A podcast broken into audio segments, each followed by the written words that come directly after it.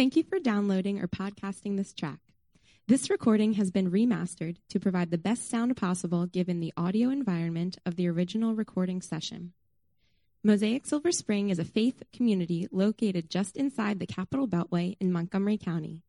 For more information, please visit our website, www.mosaicsilverspring.org, and we'll see you in the neighborhood. My name is Lottie, and I'll be reading 1 Corinthians chapter 15, verses 1 through 11. Now I would remind you, brothers, of the gospel I preached to you, which you received, in which you stand, and by which you are saved, if you hold fast to the word I preached to you, unless you believed in vain. For I delivered to you as of first importance what I also received that Christ died for our sins in accordance with the Scriptures, that he was buried, and that he was raised on the third day in accordance with the Scriptures, and that he appear, appeared to Cephas, then to the twelve. Then he appeared to more than 500 brothers at one time, most of whom are still alive, though some have fallen asleep.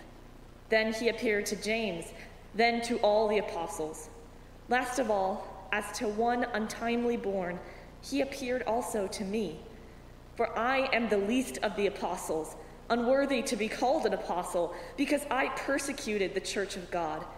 But by the grace of God, I am what I am, and his grace toward me was not in vain. On the contrary, I worked harder than any of them, though it was not I, but the grace of God that is with me. Whether then it was I or they, so we preach and so you believed. This is the word of the Lord. Let's pray. Father, thank you for your word you have sent us to learn about you and to follow you. Please open our hearts and minds today as we listen to Pastor Joel's teachings and help us to learn and grow towards you. Amen.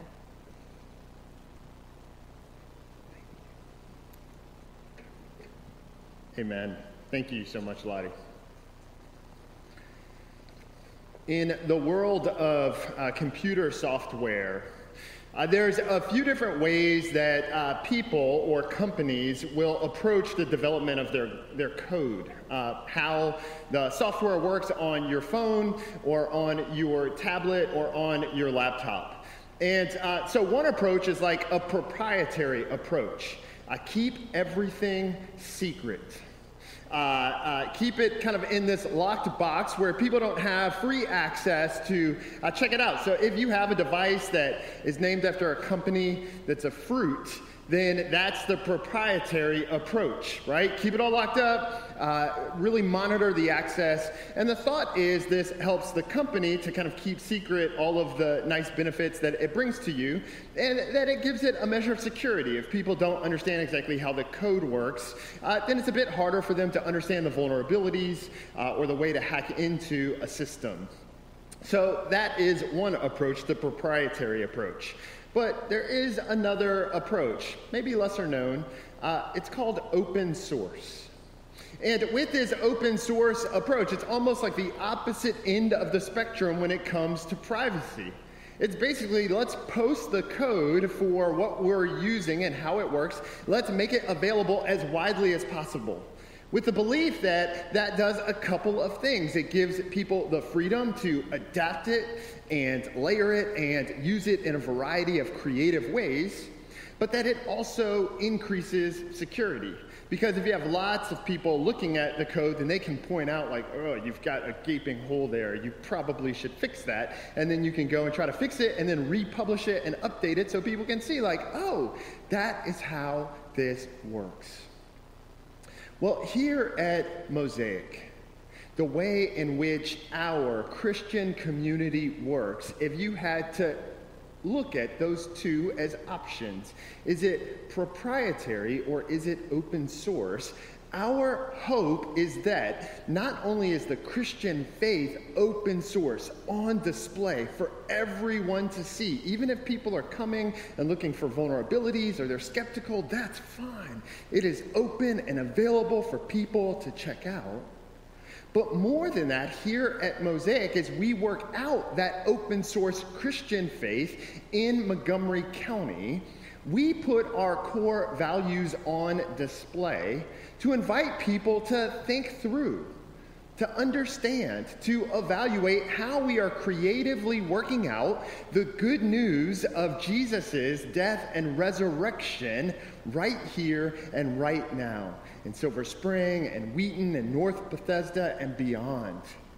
How is it that in a global city where we come into contact with people who speak different languages, who arrive here from different backgrounds, who find themselves at different education and economic levels, who are just navigating the realities of life, how is it that the news of Jesus Christ, his death and resurrection, comes to bear on their everyday lives. Here at Mosaic, we believe that it does, and that it does in a way that profoundly shapes our lives. And so, in an open source way, we think through our values of people and place, and this week, Christ, and how those things have an impact, what they do to shape us. And this morning, we are going to look at that uh, in two points together. They're up here foundational event and faithful expression. This uh, letter of First Corinthians, you may not be all that familiar, but I can explain. The first century leader, Paul, who was an apostle or leader in the church, is uh, in, in the church across the known world in the first century, is writing a letter. He has been in conversation with a church in the city of Corinth. And he's received news from, say, what's going on in Chloe's household. And uh, people have been sending him letters and updates, either from uh, people who have traveled from Corinth or the church there actually wrote him a letter. And in First Corinthians, we're getting Paul's response to them. He is writing back to them to say, hey, let me touch on some of the things that you've raised. And in doing so, he unpacks just what it is that drives his work and preaching as an apostle. And so, as we open chapter 15 up, Paul is arriving at a point where he's, in a sense, doing, uh, doing two things. He's doing some reflection on what it looks like for him to be a leader in the Christian church. And so he's saying, hey, this is what's of first importance to me. This is foundational stuff. But then he's also writing in such a way that connects with the whole community. It's common, I think, in America and particularly in American evangelicalism for people to read their Bibles individually. Um, eh, we have enough Bibles for everyone to have one. We have Bibles translated into multiple languages, which is fantastic. And then people can go and look for themselves. That is a great thing. But one of the reasons why we read scripture every week and it's woven into things like our confession or assurance, our invitation to worship, and we spend time to read even larger portions of scripture is because in the first century, they were open source with their stuff. So when Paul would send this letter, he wouldn't just hand it to a leader of the church. They would unroll it on Sundays and they would read it for the whole church to hear. Everyone would take it in at the same time. And so it's in that context that Paul writes. And in verse 1, he says, I would remind you. And here I know it says brothers. I want you to understand that is brothers and sisters, or sisters and brothers. It's family. That, that is the Greek word that meant more generally hey, family. This is why I'm writing to remind you. The gospel I preached to you, which you received, and in which you stand, and by which you are being saved. And so he is unpacking for them what just what it is that drives his message.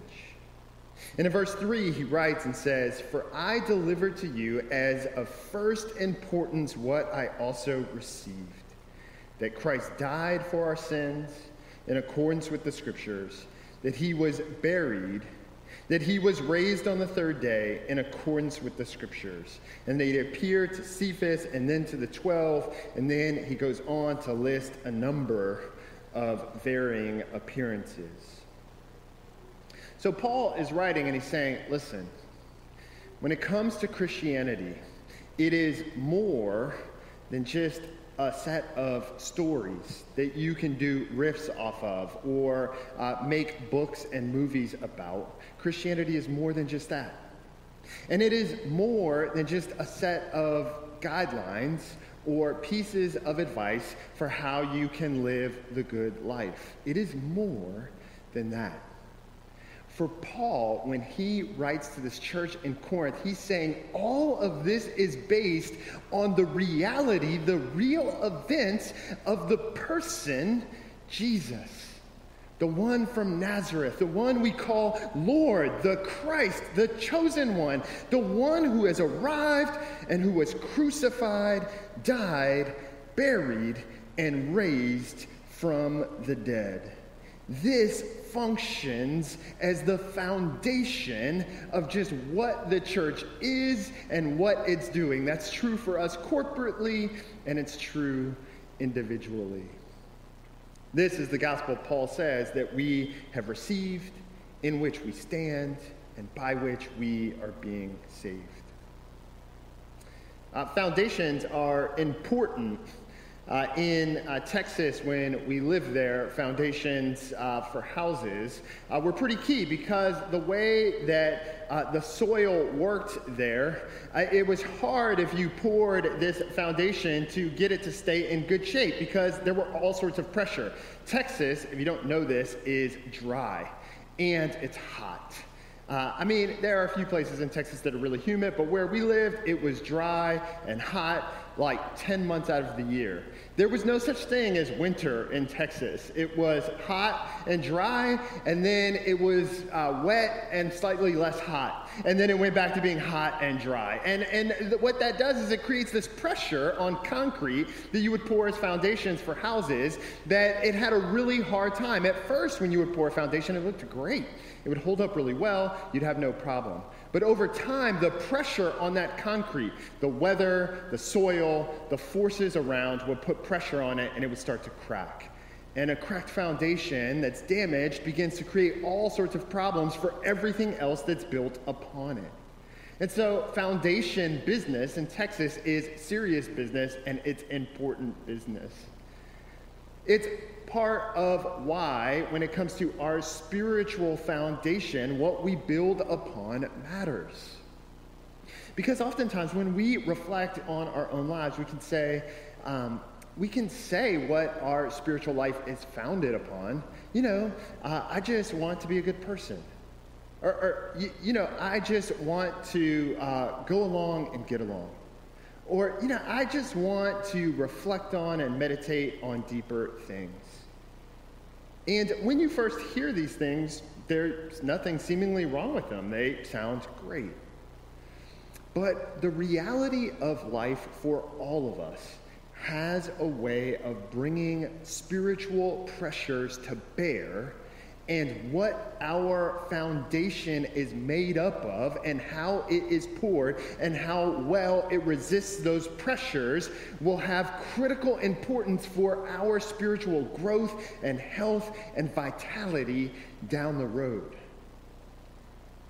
For Paul, this is why it's so important to take Christians back to the reality of the life, death, and resurrection of Jesus. Because for Paul, this is the only foundation that is suitable to build a vibrant spiritual life upon. Because this is how God is working in the world. And so for Paul, it's not that he wants to be mean, and it's not that he wants to go after people. He's writing this letter as a pastor. He's trying to say, I'm concerned for you. And so, if your spiritual foundation is just some uh, personal philosophy or some personal set of preferences, that may sound just fine for a season. But for Paul, he's thinking through how is that going to stand up to the realities of loneliness or suffering or loss or trauma or any of the pressures that our lives face if we live long enough. And depending on our context, face it more in some places than in others. And so he writes to say, listen, our spiritual foundation matters. So this is why I preach Jesus and Jesus resurrected. It is the foundation upon which all of our Christian life is built. It's how we grow up in our faith. And so at Mosaic, when we think about our core values, that reality shapes how we do church. So, in some sense, when you come to Mosaic, the preaching here that you hear uh, and that you digest over time should always be rooted on the foundation of the work of Jesus. And so, while you may hear occasionally uh, some entertaining or humorous or insightful illustrations, and you may get some practical takeaways, some applications as you go, if those are the only things that you get, stories that you remember, and some life advice, it's not enough to bear up the weight of real spiritual growth and vitality. It's just not enough. And so at Mosaic, part of how we as a staff evaluate and part of how the session thinks about preaching is that it is rooted and founded upon the reality of Jesus' life, death, and resurrection. It means, if truth be told, each week you're going to know at least a little bit of where the direction of a sermon is going to go. And it's not, it's not because uh, we just want to hit you with repetition. The reality is, it's all we have as Christians. And it can become dangerous for us because uh, we can think, oh, well, we just know that so well. Let's move on. What's 201? What's 301? What's 401? And to that, we need to hear Paul's instruction in 1 Corinthians 15. You never move beyond the reality of Christ's death and resurrection. So, and it drives our teaching, it drives our mercy ministry. Why would we show love and compassion to others, particularly others who can't network us into our next promotion? Or who can't give back. It's not an investment where we're looking for a tenfold return. Mosaic is not made up of spiritual venture capitalists looking how we mobilize our resources so that we can see some stuff back. Mercy doesn't work that way and for Christians. Why? Because our foundation is the life, death, and resurrection of Jesus, the one who came to those who weren't his own, who didn't receive him, who had nothing to give back, and he gave himself for us, the one who uh, took on humanity, humbling himself to the point of death so that you and I could live. Friends, we did not earn Jesus' death and resurrection. We did not deserve Jesus' death and resurrection. We can't pay back Jesus' death and resurrection. And so we look to him and say, oh, so that is how we're supposed to love others. That's what sustains us when it gets hard, loving difficult people. It's not a sense of guilt. It's not a sense of shame. It's a coming back again and again to the reality of Jesus. Well, Paul gives this uh, foundational event and encourages a faithful expression. And you see that in verses uh, 6 down through 11. Paul is sharing how Jesus, the resurrected Jesus, showed up in people's lives and it began to change them. And Paul gives some autobiography in verses 8 through 11. He talks about how he went from persecuting the church to becoming a leader of the church. How he went from chasing and pursuing and trying to squelch people's Christian faith to moving from city to city and synagogue to marketplace to proclaim the realities of Christ's resurrection. And so he is giving this sense of faithful expression, what it means uh, to not only hear this news, but then work it out in our lives. God's grace changes us.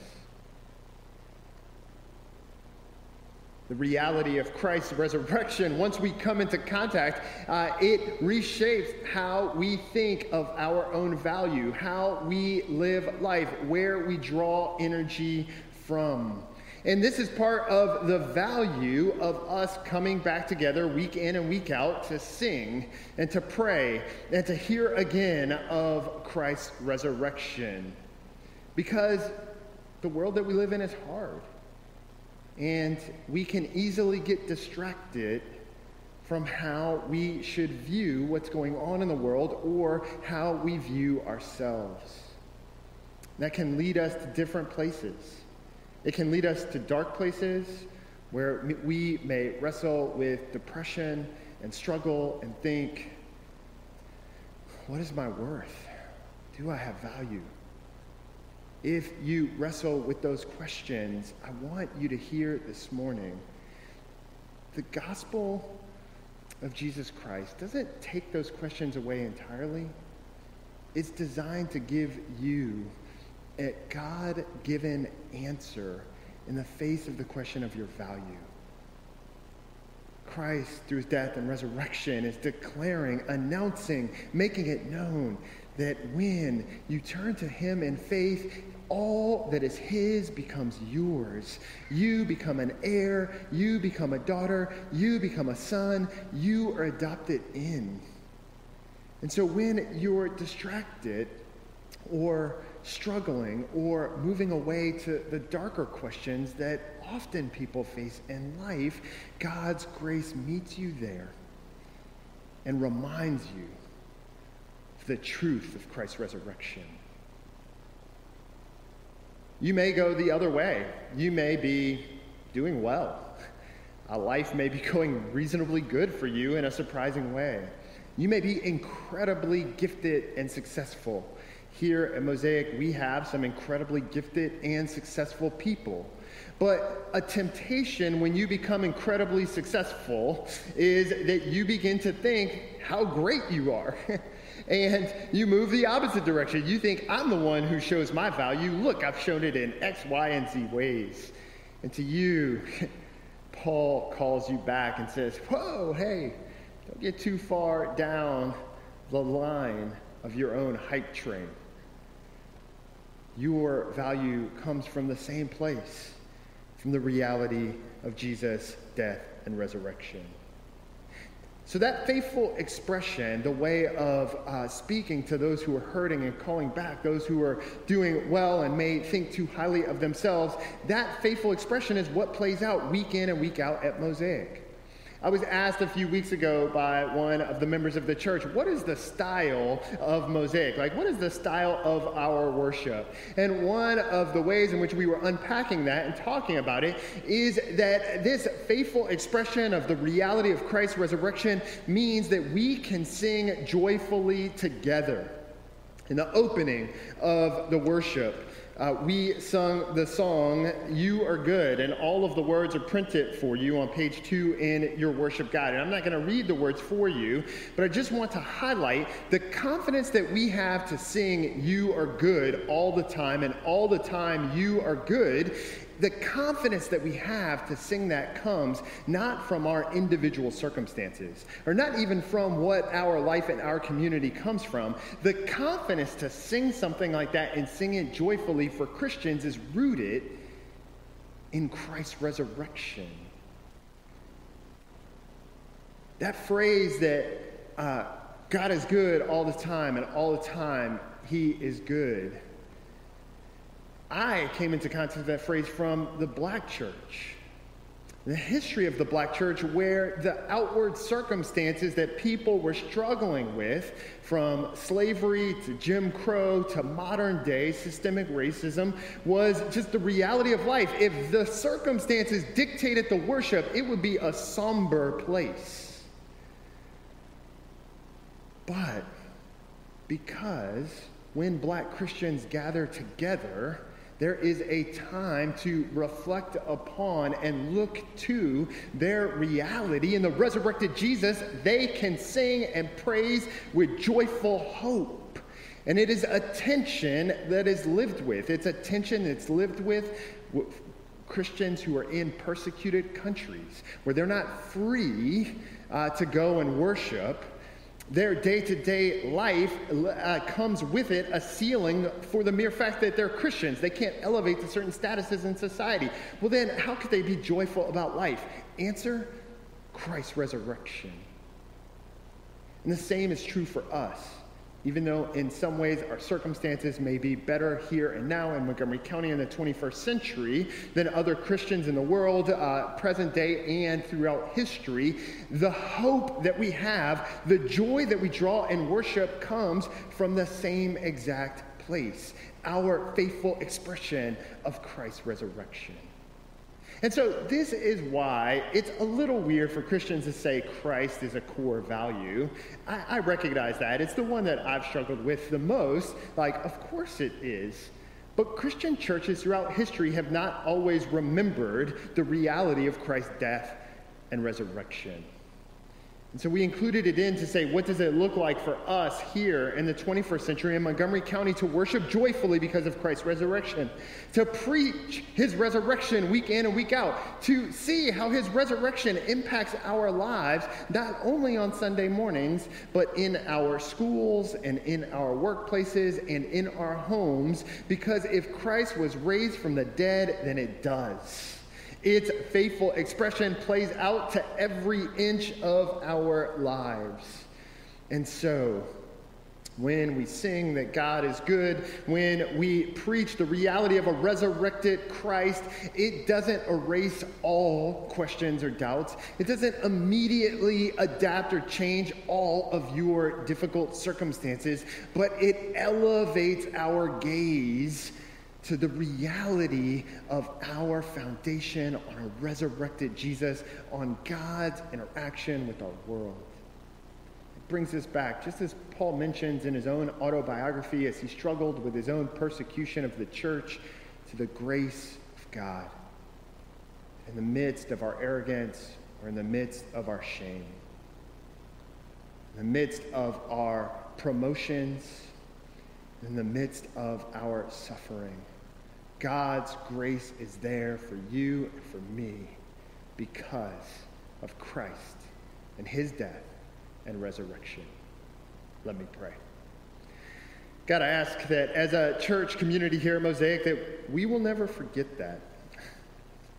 Um, I pray that as we think through our lives, both individually and corporately, the resurrection of Jesus would for us not only be our foundation that we're building upon, whether we're at level one or whether we're at le- a level 101 in our spiritual maturity, that we will never move beyond the foundation of you, Jesus. Either individually or as a church, we pray. Amen.